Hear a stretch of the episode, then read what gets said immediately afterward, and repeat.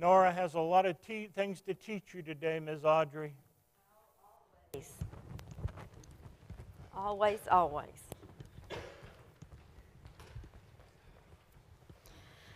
Okay, Nora, I want you to look in this bag and tell the people what's in this bag. Keys. That's the main thing. A whole bunch of keys. And I have no idea, anybody else like this, what these keys are from. We hardly even use keys anymore. We get into the church with a key fob. I get into school with a badge. I get into my car by touching it. So we hardly even use keys anymore. But they don't do a lot of good when you don't know what they're to, and when they're just laying around in a junk drawer is where I got these. Did you know that God has given us keys we need to take with us each day? Oh, you won't find them on a key ring or in a junk drawer or somewhere else where you don't know where to find them. You'll find them in the Bible. They are keys to a happy life. How would you like to have a key that would open a door so that you would never have to worry about what you're going to eat, drink, or what you are going to wear? Well, we do. The Bible says, don't worry about what you eat or drink or what you wear, but seek ye first the kingdom of God and the righteousness, and all those things will be added unto you. The key is seek God first, not things.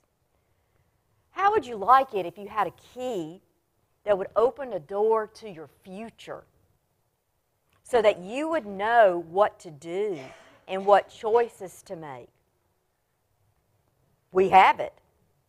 In the Bible, it says, in all ways, in all your ways, acknowledge God, and He will direct your path.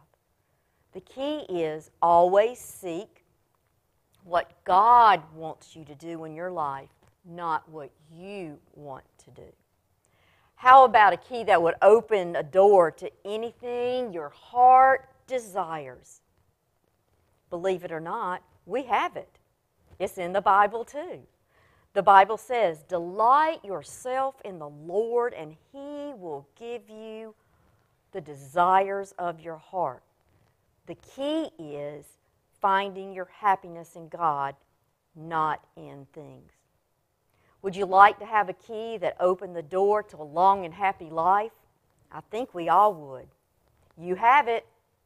The Bible says, honor your father and mother so that you may live long and it may go well with you. The key is to obey God's law, and His law says, obey your parents. You see, God has given us the keys to a happy life. It's just up to us to find them and use them. They are all found in His Word, and they won't do us much good laying on a coffee table or in a junk drawer in our house. We need to take them with us wherever we go. Can we close our hands and bow our heads for a short prayer? Dear Lord in heaven, thank you so much for forgiving us and giving us the keys that open all the doors that we may face each day.